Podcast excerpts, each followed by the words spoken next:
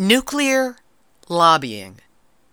The industry does it all the time, full time, using swarms of highly paid lobbyists with big expense accounts to grease the wheels of Congress in support of their big budget planetary polluting nuclear reactors, processing plants, mining operations, and various products of death. They don't bother to talk about the trail of illnesses and deaths in communities that host their manufacturing and testing, the radioactive particle pollution they leave behind every step of the way. That's why it's significant when a small group of dedicated activists from around the country stand up for themselves and their communities by going to D.C. and lobbying their Congress members face to face for an extension of the protections of the Radiation Exposure Compensation Act, or RECA.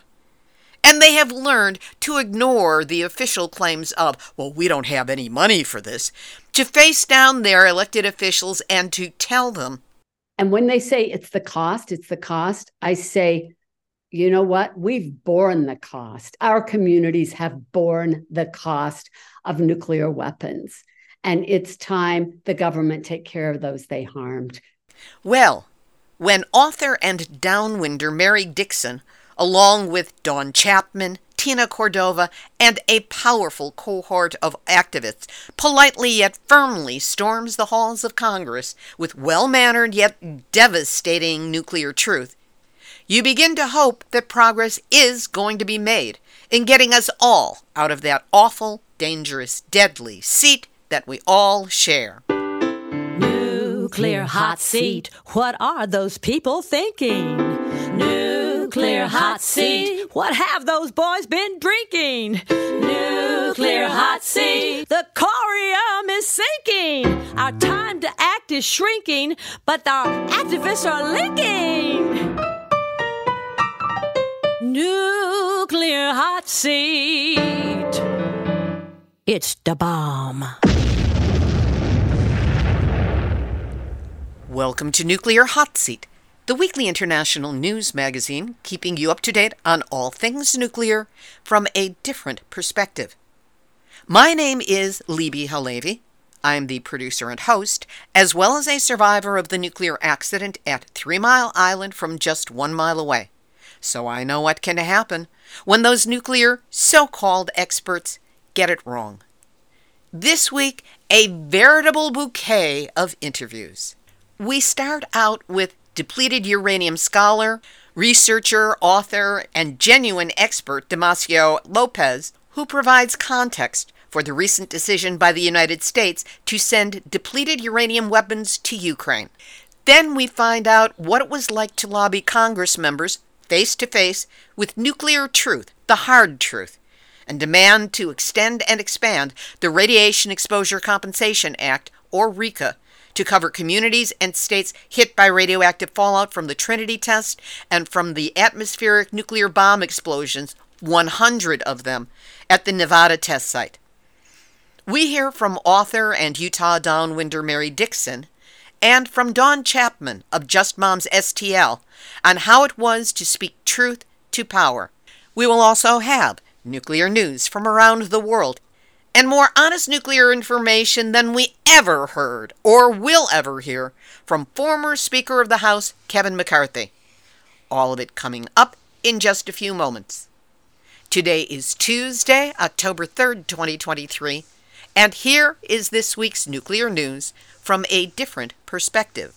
Starting out in the U.S. in New Mexico, where, in an important win for genuine cleanup at the Los Alamos National Laboratory, or LANL, the New Mexico Environment Department has rejected the lab's plans for so called cleanup through cap and cover.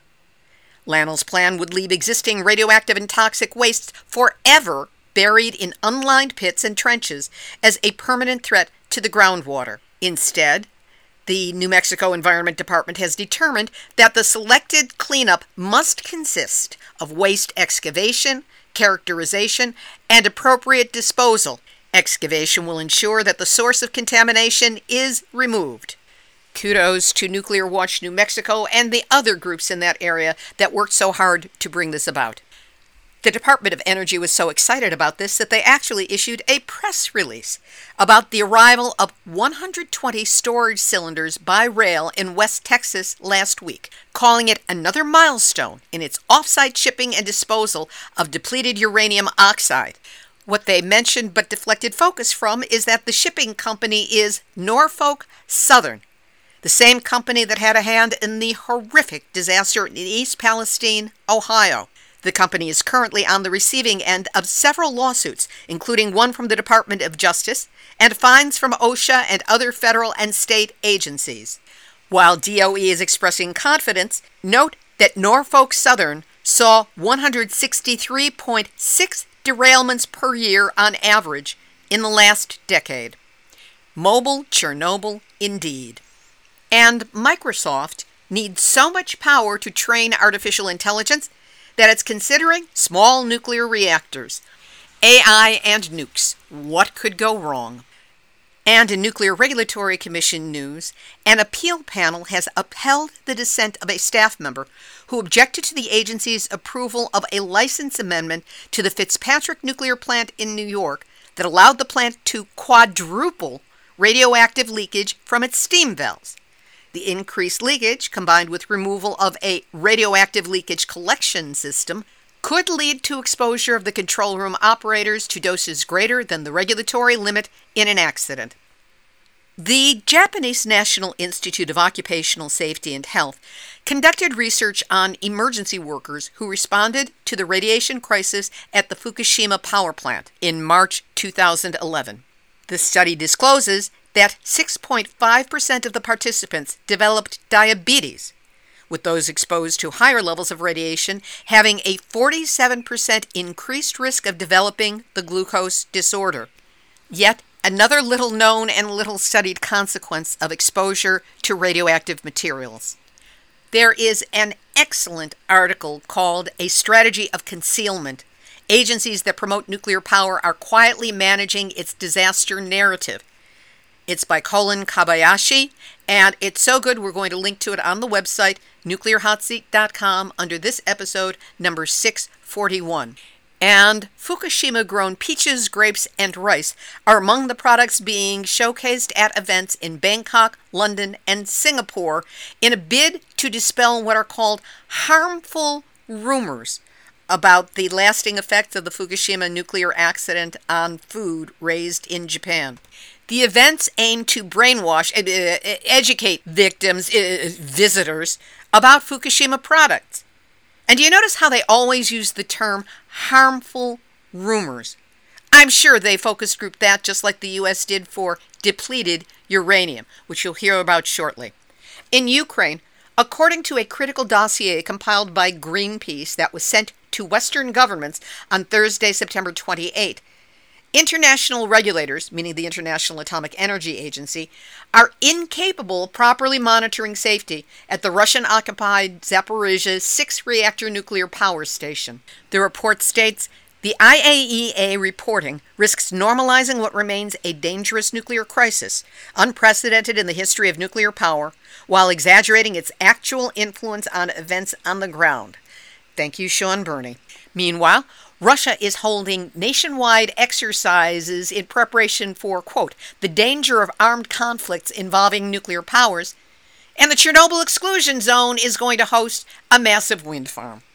Now, here is the first of this week's featured interviews. Damacio Lopez focuses on the issues of depleted uranium weapons and is an expert, academic, researcher, and activist. DU weapons were developed only two miles from his childhood home in Socorro, New Mexico, and he has traveled to Iraq to measure radiation from DU weapons there, as well as published two books on the subject. Here, we focus on the recent U.S. decision to send DU weapons to Ukraine. I spoke with Damacio Lopez on Friday, September 22nd, 2023. Damacio Lopez, thank you for joining us here on Nuclear Hot Seat. Thank you for having me. This is about depleted uranium, which you are a genuine expert and scholar and researcher in. In early September, the U.S. made the decision to send depleted uranium weapons to Ukraine. What's wrong with this? What's wrong with it is that Ukraine is being set up to be contaminated and their health to be compromised. This has happened over and over again in different places like Iraq, Afghanistan, Bosnia, Kosovo, Kuwait, Montenegro, Serbia. These are countries that have been contaminated thoroughly with depleted uranium and they don't function very well anymore. People lost their faith in their own governments because the people that are contaminated and sick aren't getting any help. They have asked for it. I'm talking about medical help and, and cleanup of the facilities or their, their countries that have been contaminated with uranium weapons. People are very concerned about that. So, we, me and my friends who are the International Coalition to Ban Uranium Weapons, there's about 100 organizations that belong to this. My organization is one of them. For the last six months, we've been trying to figure out what we could do in these troubled times. And we decided that maybe we should have some kind of a global action call to ban uranium weapons because of the timing. I'll say a little bit about uranium weapons. It's an indiscriminate uh, weapon, it poisons combatants and civilians alike, causing widespread contamination of the land and suffering of the victims. And uh, what we're asking in this global action call to ban uranium weapons is that we're calling on governments and organizations, civil society, and everybody to act in favor of stop developing, producing, and delivering DU weapons, not using or threatening to use or test DU weapons, be in favor of victims' assistance and environmental re- remediation, be in favor of transparency and help affected regions, be in favor of drafting and lobbying for a treaty on the prohibition of armament and ammunition containing depleted uranium. So, how do we do this? Well, a lot of times people receive these kinds of calls and they sign their name, and that's pretty much it. And they go about their business. But in this particular case, we need more than that. We're asking people out there, particularly those affected countries that have been contaminated with DU and, and the people who are doing it and the countries that are doing it. We're asking you to get a hold of the politicians in your countries, get a hold of the governing bodies like the president of a country, and ask them to please stop using these weapons and stop developing them. In the United States, for instance, you know, they're saying, well, you know, who does this? Who who makes these weapons? Well, you can talk to the president of a country, they'll know. However, I also know. And uh, in 1993, I wrote a book along with two other uh, people, and we put together a book called Uranium Battlefields at Home and Abroad Depleted Uranium Used by the U.S. Department of Defense. One of the things we had to do was locate the sites, the states. In the, this was a United States venture. We looked at the U.S. sites. Where are they manufacturing and testing depleted uranium weapons. Where is it? Well, here it is. And you just sent me a copy of a map which shows an astonishing number of sites around the United States where DU weapons are manufactured, tested, or are somewhere part of that weapons cycle. And we will post that on the website, nuclearhotseat.com, under this episode. There's approximately 50 states across the United States that manufacture and test these weapons. It's throughout the entire country. Why so many people? Why why this rush to use this depleted uranium? There's actually two reasons. The first reason was the Department of Energy was getting concerned about the amount of DU that was being uh, stored as a result of enrichment of, of uranium when they get the hot isotopes that they make bombs and nuclear power plants. So they uh, started using some of this 700,000 tons of DU. This is back in 1993 when we knew about this. There's probably a lot more now because they continue to produce this waste. So, what do they do with 700,000 tons of depleted uranium that is more than 50% as radioactive as it was before they took out this hot isotopes that they wanted in nuclear power plants and, and nuclear weapons. They took out the U 235 and U 234. In terms of weight, that's taking out like 1% of the total weight of the total mass of uranium. The rest of it, 99%, has other isotopes, including U 238, that has a half life of four and a half billion years. So that becomes a big problem. Let's make something real clear here. Depleted uranium is a nuclear component. It's nuclear. What is nuclear? Nuclear is uranium that gives off radiation. If it gives off radiation, it's a nuclear component. So, right now, with the issue in Ukraine, people who make the weapon, use the weapon, sell the weapon, they say it's not even radioactive. Is that because of the use of the term depleted in the name that people think, oh, it's flat, it has no impact that's radiological? That's exactly right. I know about the times when they were developing the weapon and doing uh, human radiation experiments on inhaling of, of this uh, uranium dust. When they were doing this, they knew they were going to have a lot of discrepancies here and a lot of people were going to complain. So they thought, well, they had some other names for it. They call it Stabiloid, U20, U38. They had some different names. And then they came up with one that they felt was politically in their favor, and that was to use the word depleted, depleted uranium, when actually it's not depleted uranium. These are uranium weapons. And this is what they don't want the public to comprehend.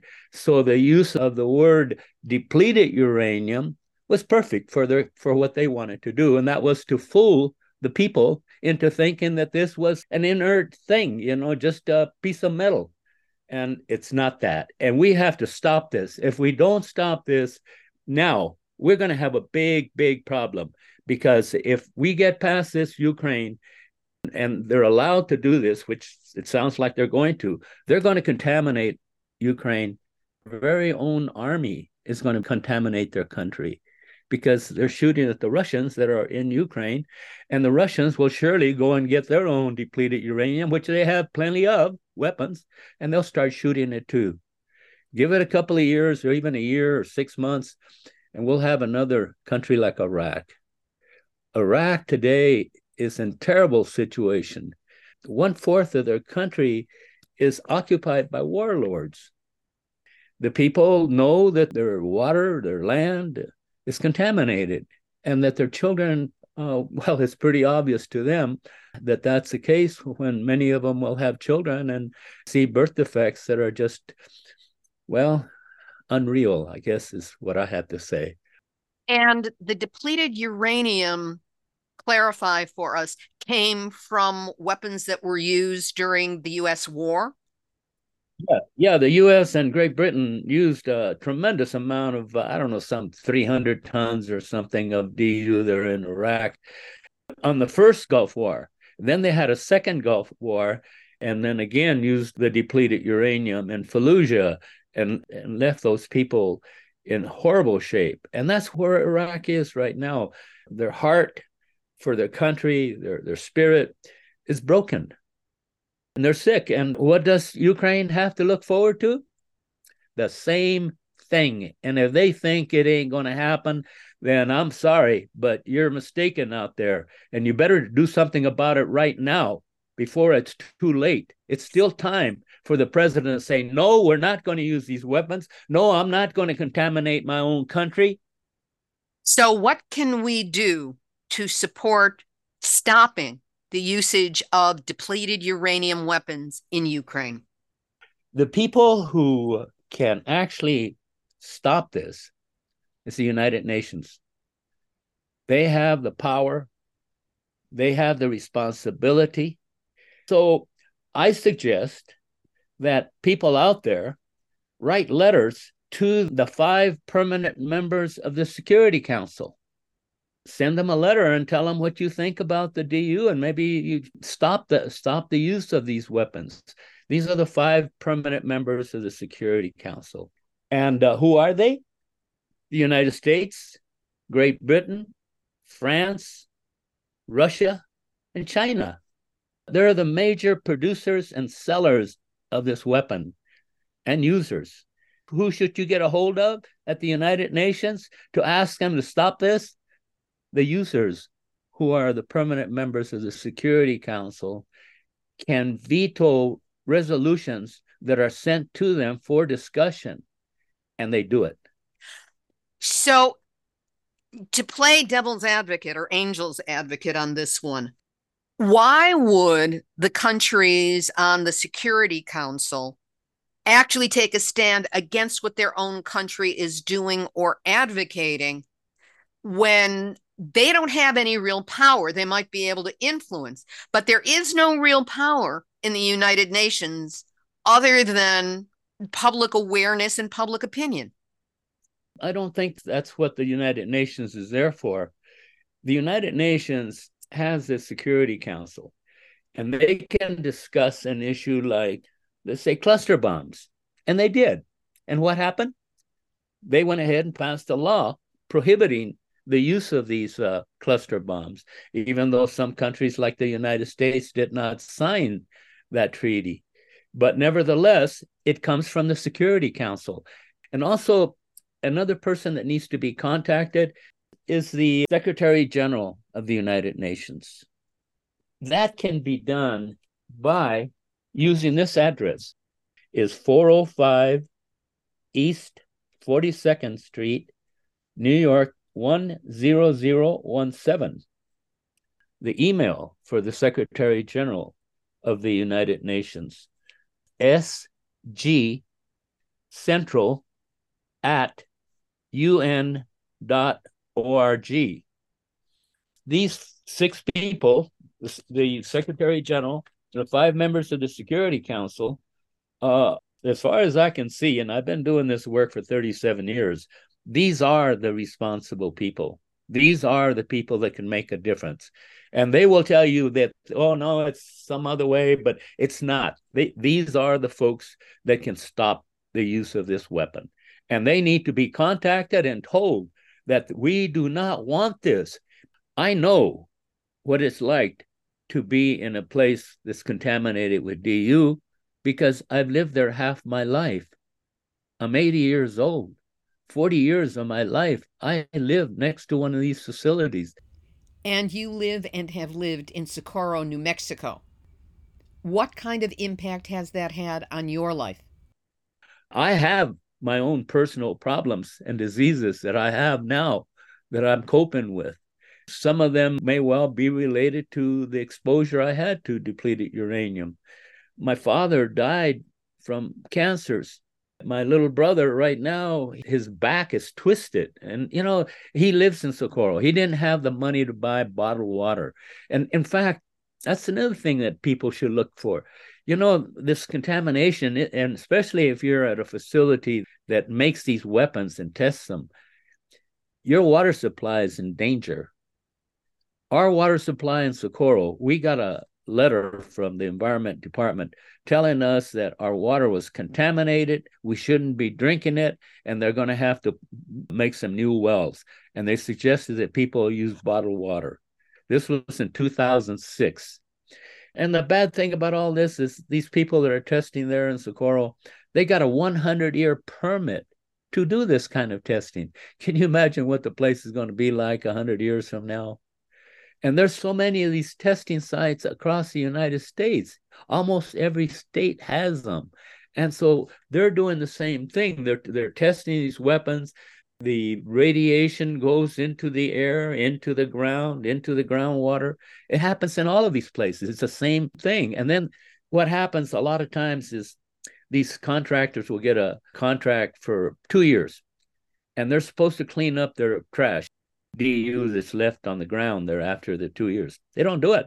They just leave it and they figure out loopholes so that they don't have to do this. And that is happening across our country. So we cannot ship DU weapons to another country, such as Ukraine, without actually hitting ourselves with DU from all the manufacturing and testing of the weapons in the United States in these 50 plus locations, correct? Right. Just just to get those weapons for Ukraine, they ramped up production and testing at all these 455 56 sites across the United States and each of them and it's been proven over and over the radiation in uranium is not just at the facility itself. It spreads out 30 40 miles away from that place. If you have facilities 56 of them all across the united states and they're all doing this well we're contaminating the land we have a big problem here. People need to stand up and take responsibility. It's not just signing your name to a paper and saying, I don't like this. No, we need to contact these people who are responsible using these weapons, say, please don't do this anymore. You're killing us. You're contaminating our, our land. This is unacceptable. This is what needs to happen.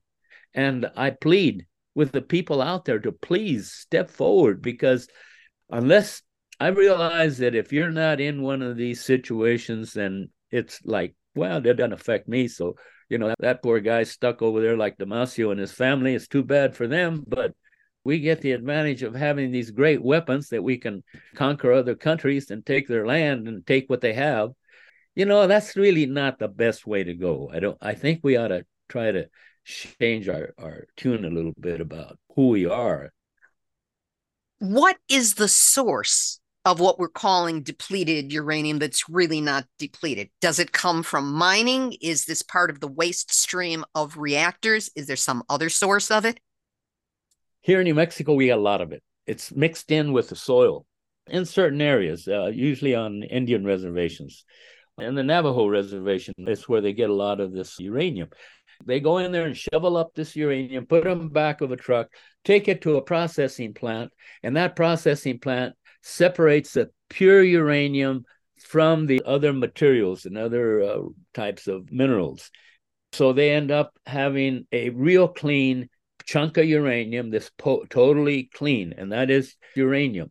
And then they say, okay, we want to take two isotopes out of there. They have a processing plant, an enrichment, they call it, where they take the U 235 and U 234 out of the uranium and that is only, like I said, 1% of the weight of the entire uranium. The waste stream that comes from taking out the U 235 and U 234 is, like I said, it's 99% uranium and it's radioactive. And they call that depleted uranium. It's not depleted of uranium, and they're not, it doesn't stop there. The nuclear facilities that produce the electricity also have a process where the depleted uranium is also produced by recycling spent nuclear fuel. And what comes out in that uranium? They found it on the field in Bosnia, in Iraq, that it contained particles, parts of these hot isotopes that only come from a nuclear reactor which means that the radioactivity is much higher than the supposed depleted uranium that it begun with. They take that depleted uranium from when they took out the U 235 and U 234. That's the one that had 700,000 tons of DU back in 1993. So the Department of Energy, what do they want to do? They want to somehow get rid of this. They don't know what where to put it. Right now, they have it in storage bins. And they had the great idea of making depleted uranium weapons. Man, what a good way to get rid of all this waste. And so they did. And they're spreading it all over the world. Just as happy as they can be because they're moving forward with this project and nobody seems to have the power to stop them. And they're getting rid of all their waste. The military is going around destroying other countries destroying their the people's health and their land. And not just the united states there's something like 14 countries right now that store these weapons and use them so we're in a bad situation. And and i've tried so hard for so long to try to stop these people with logic and and good information. We and others have organizations over the last 35 years have provided information from scientists, independent scientists, that has said This is a radioactive material and it's going to contaminate lands and make people sick.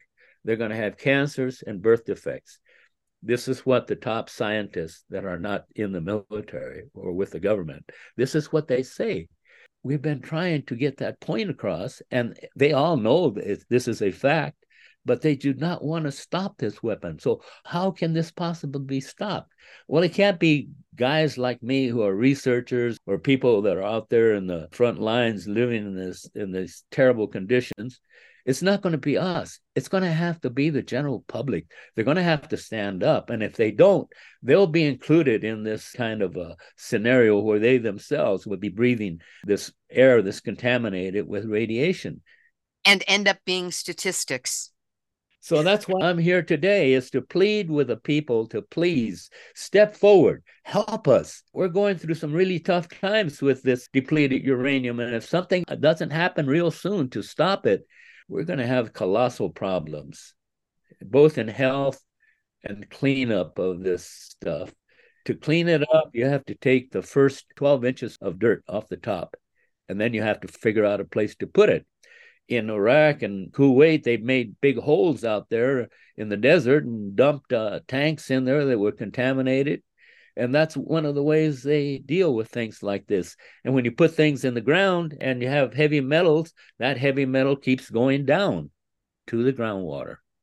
Damacio Lopez, it's always I can't say enjoyable. It's certainly depressing to find out the information that you have, but it's vital that we know because depleted uranium, as it's being spread around through weapons, is contaminating the earth and there's only one earth. It's a rock in the middle of the bubble in the middle of nowhere. And what happens here stays here. There's no away. We can't get away from it. So I thank you for raising the alarm for as many years as you have, for having this information and providing the follow up that listeners can go to if they wish to be part of stopping depleted uranium weapons and I want to thank you for being my guest this week on Nuclear Hot Seat. Thank you. Damacio Lopez.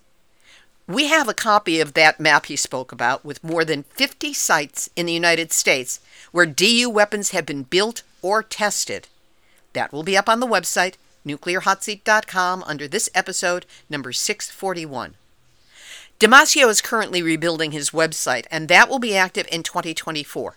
That's where you'll be able to find a digital edition of his out of print 1993 book, Uranium Battlefields Home and Abroad Depleted Uranium Use by the U.S. Department of Defense. Still relevant, still important. We will also link to our extended interview with Damacio for Nuclear Hot Seat number 625 from last June. I'm also taking this opportunity to give you an important heads up. Both Damacio and I are working on the 2024 tour of the United States and Canada by the International Uranium Film Festival. One of the stops will be in Washington, D.C., and I'm pleased to be the first to let you know that the focus in D.C. will be films dealing with depleted uranium weapons.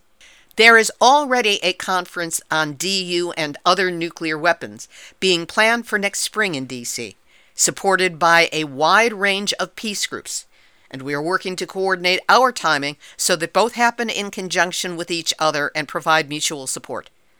We'll keep you up to date on all the developments here on Nuclear Hot Seat. And if you would like to help on the ground in DC, there's a link on the website to contact Damacio by email. Come join us and let's make a really big difference in the world. We'll have more featured interviews in just a moment, but first, the Trinity A bomb test, Church Rock uranium tailing spill, uranium mining, radioactive waste dumps, Nevada test site. Add to that Chernobyl, Fukushima, Three Mile Island, Hiroshima, Nagasaki, and all those places where these materials were manufactured. The list of nuclear dangers and disasters is as endless as the dangers of plutonium which has a radioactive half life of 24,000 years.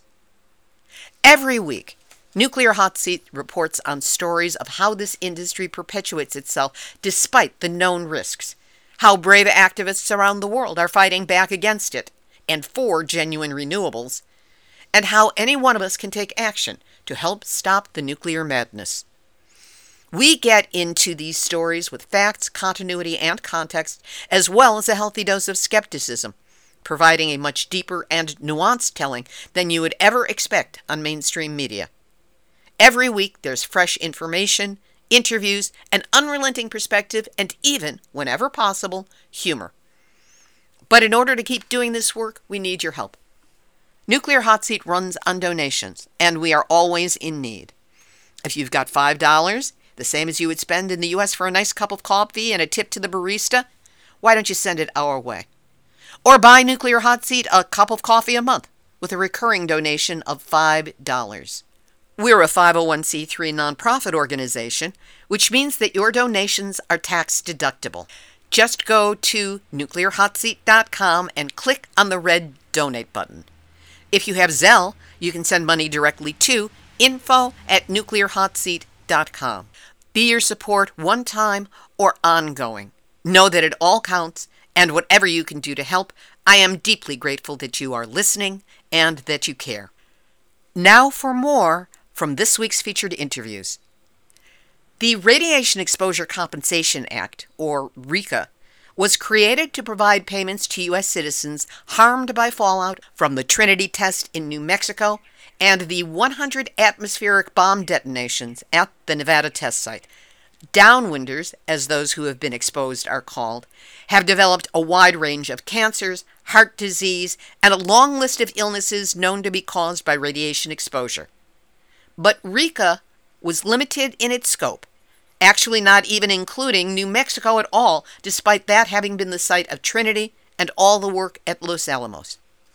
Now, even as RECA is set to expire next year, there is a big push to both extend and expand it to cover those communities and people who were not under the original, very limited umbrella of support. Here to explain more and to learn about a recent lobbying trip to D.C. by downwinders from across the country, here are two veteran activists. Mary Dixon is an award winning writer, playwright, downwinder, and thyroid cancer survivor who is internationally recognized for her advocacy for survivors of nuclear weapons testing. She has spoken and written widely about the human cost of the arms race, including twice at the World Forum on Nuclear Survivors in Hiroshima. For the past three years, she has been part of a consortium of downwind communities across the West, as well as national allies, working to expand the Radiation Exposure Compensation Act.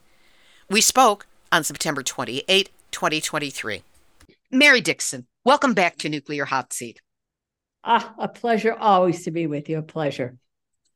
Recently, you were in DC with others to lobby on behalf of the extension of the Radiation Exposure Compensation Act, or RECA. How is this set up and who is asked to participate? I have a group I've been meeting with every week for the last three or four years. We're from New Mexico, Arizona, Idaho, Utah, that's me, Guam, uh, the Navajo Nation, and La Laguna Pueblo. So we have been meeting every week, and we decided it was time we go lobby. The incredible Union of Concerned Scientists helped set up all of our meetings for us. They were there to lead us from office to office, but it was basically us opening up our hearts and telling our stories. What was your goal in speaking with the legislators that you spoke with? We really wanted to reach people who could push uh, the House side to keep the radiation exposure compensation amendment that was introduced by Josh Hawley, Mike Crapo, and Ben Ray Lujan in the NDAA, the Nuclear Defense Authorization Act. So that's what we were pushing for. What was the response you got from the Congress people? You know, it was mixed. We got some people who were incredibly supportive offices who would actually, some of them get teary, uh, very moved by the stories. And then we had some, unfortunately, the Utah delegation, which is mine, was the most discouraging of all because they mostly want to know well, it's the cost, it's the cost. And even those who supported the amendment in the House, we had three of them uh, last session, have basically abandoned us. And when they say it's the cost, it's the cost, I say, you know what? We've borne the cost. Our communities have borne the cost of nuclear weapons. And it's time the government take care of those they harmed. There were those not only from your group, but from others around the country. What was it like being in community with people who shared these issues from their own particular perspective? Boy, I'll tell you, when we all met together, because we had a place we all would would congregate before we'd go and during breaks, there were a lot of tears. It was incredibly emotional because we have seen each other over Zoom, but we have not been in person together. There was such an amazing sense of solidarity there. We were hugging, we were crying. We met women from Missouri who were amazing. We had not interacted with them before. And one of them said, We are no longer siloed. We are together working on this. And I would hear their stories. They were so much like my stories. They were like stories of all of us. I mean, we all have so much in common that it's this immediate bond, immediate. I'm going to be speaking with Dawn Chapman later, and I know she was one of them eh, there. Yeah. I can't wait to hear her side of it. Okay. Was there a press conference held? And if so, what was the response to what was shared? Oh, I'll tell you, that press conference was incredible. It was in front of the Capitol in what they call the Senate swamp, an area outside. There were people from our group. Senator Josh Hawley spoke. He is so impassioned. He is so committed to this. He says, We're going to get it done. We're doing the right thing. And there, and you know, he's a very conservative man. Senator Ben Ray Lujan, Representative Teresa Leger Fernandez, the Representative James Moylan from Guam. They all spoke, a woman from the Navajo Nation. I spoke. Tina Cordova from New Mexico, Phil Harrison from the Navajo Nation, Dawn Chapman from Missouri, and Robert Celestial from Guam. And we told basically our stories. We didn't have a lot of time and made that plea. And one thing I said to all the cameras that were rolling, we had a lot of coverage, was you are our conduit to the public to spread these stories. People just don't know them. And it was it was very intense. They asked good questions. They were shocked by a lot of what we had to tell them and cnn carried the whole thing live. It was a major moment. It was a major moment to be there standing with all the people that i had worked with that i will now work with from missouri. It was an amazing moment.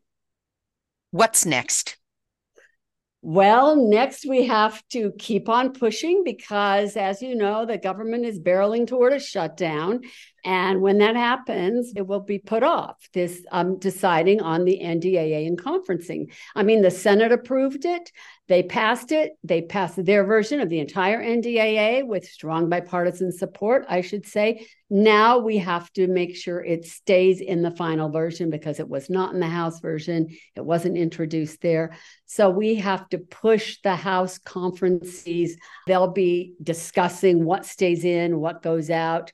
And we have to just really do our work because we are on a deadline.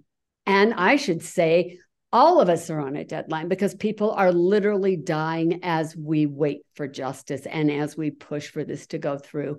But I'll tell you, this is the farthest we've ever come.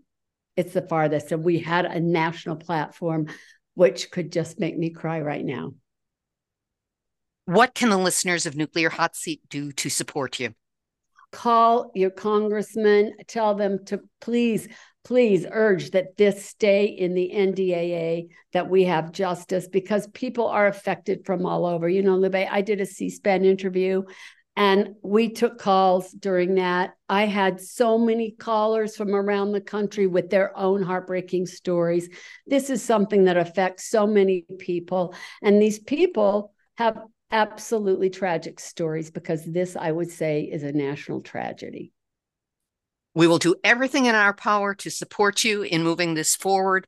I congratulate you on the work you've made so far and the progress so far and cheer you on, and we'll do whatever we can. Thank you so much. You are an incredible person. And thank you. Back at you the same. Mary Dixon, thank you so much for all you're doing and for being my guest this week on Nuclear Hot Seat. A pleasure. A pleasure as always. Mary Dixon our other interviewee is Dawn Chapman. She is co founder of Just Moms STL and is one of the residents living near the Bridgeton landfill and Coldwater Creek. both of which were contaminated with Manhattan Project World War II radioactive nuclear weapons waste. I spoke with Dawn also on September 28, 2023. Dawn Chapman, always great to talk with you here at Nuclear Hot Seat, and it's been a while. It has. It's so great to talk with you again.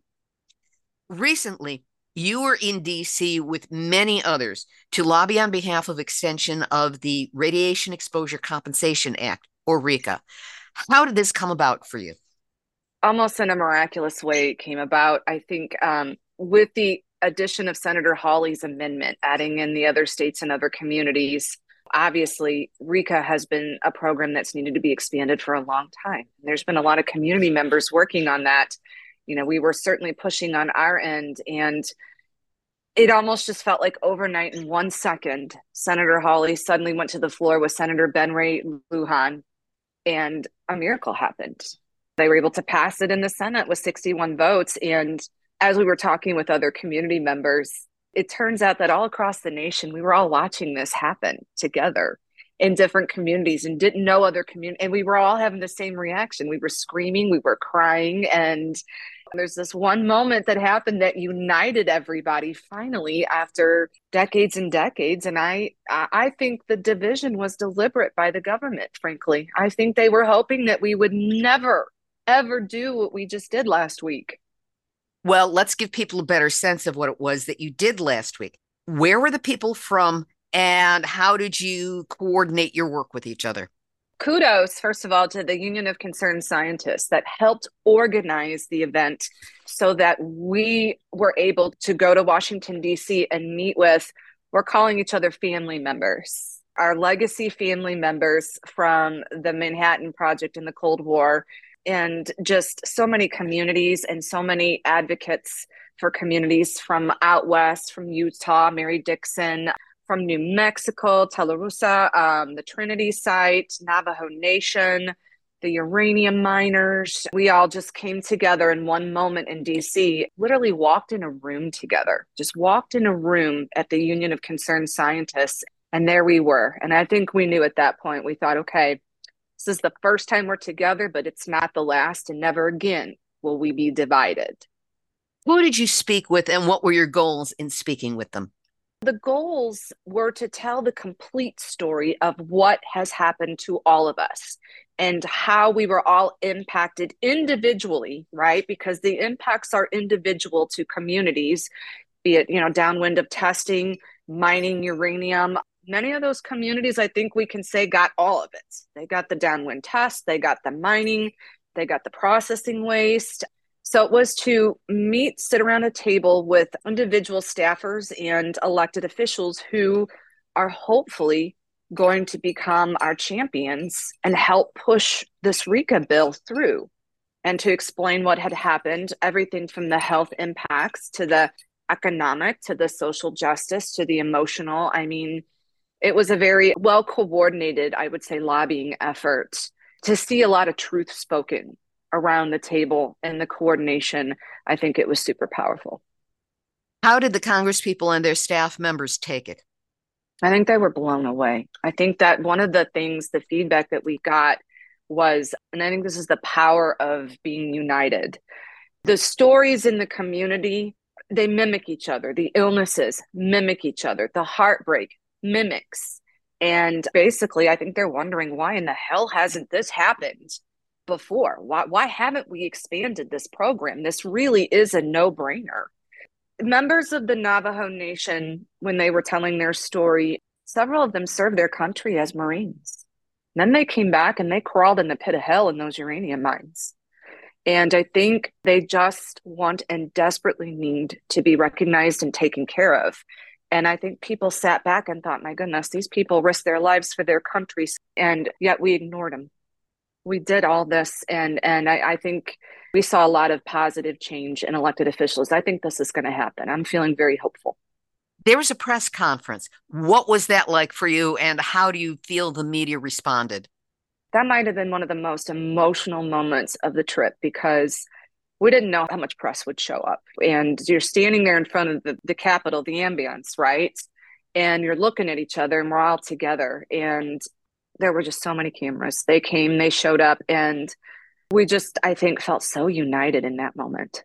Just completely united. And I think is a little bit of a chuckle because I thought, you know, good luck trying to split us up now, guys. You know, like I thought, I thought, you know, there are some people that are seeing us stand here shaking in their boots, right? Because they've worked, probably worked very hard within agencies to prevent this from happening. And here we are, and get used to it. You know, so there was a bit of that that I think we all felt that was empowering, but there was also emotion. You know, I when I spoke, I really I wanted everyone to come because I think that that's what it was about. It was about individual stories that impacted these United States of America. It wasn't just individual groups. You've touched upon this. What was it like for you to be there in community with others who so intimately shared your story, even though they were from diverse places? Well, I broke down. When we sat down at the table at the Union Scientists, I got a little emotional because you know the story. You know, we in St. Louis processed uranium from the Belgian Congo, and we sent a lot of that out to the Trinity site to be used in that bomb. They did mining out there. And I thought, for me, it really hurt because the Trinity folks were there. And I thought, we sent our stuff out there and hurt them. You know, it was a very heavy moment. And I told them this I think you hope always in your heart that when you find out a community has been impacted by this and by radioactive waste and this legacy, you you hope that one community maybe got out unscathed. You just are praying that somewhere somebody stood up and did the right thing for these people and protected them. That you know it didn't happen in yours, but maybe they had somebody out there and they didn't. The, the same lack of give a damn happened out there, and these people are horribly sick. And so, yeah, I, I broke for a moment it was really like a family reunion. We just felt such a powerful sense of connection and camaraderie behind this. And that's when I began to feel hopeful. I thought, finally, we're here, we're together, we know it, and nobody's going to break us apart. So, what's next? So, what's next is we are all emailing each other and messaging each other, and we are working hard to get this legislation passed. And we are strategizing. It is a massive game of chess from all the way out west, all the way here to the middle of the country and beyond. Who knows who? Who has a cousin that knows who that lives in this state? I mean, it's a really big coordinated effort to pass this, but also talking about what else needs to happen outside of this legislation. It's very clear these sites are just being tidied, if that. They're not being cleaned they're not doing a thorough cleanup of this waste anywhere. It's just kind of, you know, tidying it up here and make it look in window dressing. So we have a lot of work to do in these communities once this passes to go back and stop people from being exposed. Dawn Chapman, you've been doing brilliant, powerful work on behalf certainly of your community in North St. Louis and the people around there who have been so affected by the radioactive contamination. Of course, we wish you every success if there's anything that Nuclear Hot Seat or our listeners can do to support you, let us know. I just really wanted to thank you and your platform. You know, I've I've known you for a while and I've watched your platform grow. And I want you to know I think that you are a huge part of the success we're seeing with RECA because you are providing a unified platform for all groups and talking about all issues and just really doing a great job making sure everybody knows how they're connected. And so when we did come together, it was flawless, it was seamless. And so I do think that we have you to thank for a lot of that. That touches me very deeply. Today's my birthday, and that was possibly the best present I could have gotten. Well, I sincerely mean that. And you know, we talked a lot about you in DC. I would love to have you next time with us. If you know, because I think that that's not just coming from me. We all recognize that. So thank you so much for uniting us, for helping to keep us united and keeping the stories going. You let me know when that lobbying trip is, and we'll talk. We will figure yes. out how to get me out there. Okay. Yes. For now, Dawn Chapman, I wish you every ongoing success with this. As we said right before the interview started, we need to have a pajama party with all the women members so that Oh. we can hang out, maybe at a retreat center for a weekend or a week, just to be able to say everything that needs to be said. My Wouldn't, goodness, yes. wouldn't that be fun? But for now, I want to wish you well in all of your endeavors and thank you for once again being my guest on Nuclear Hot Seat. Thank you.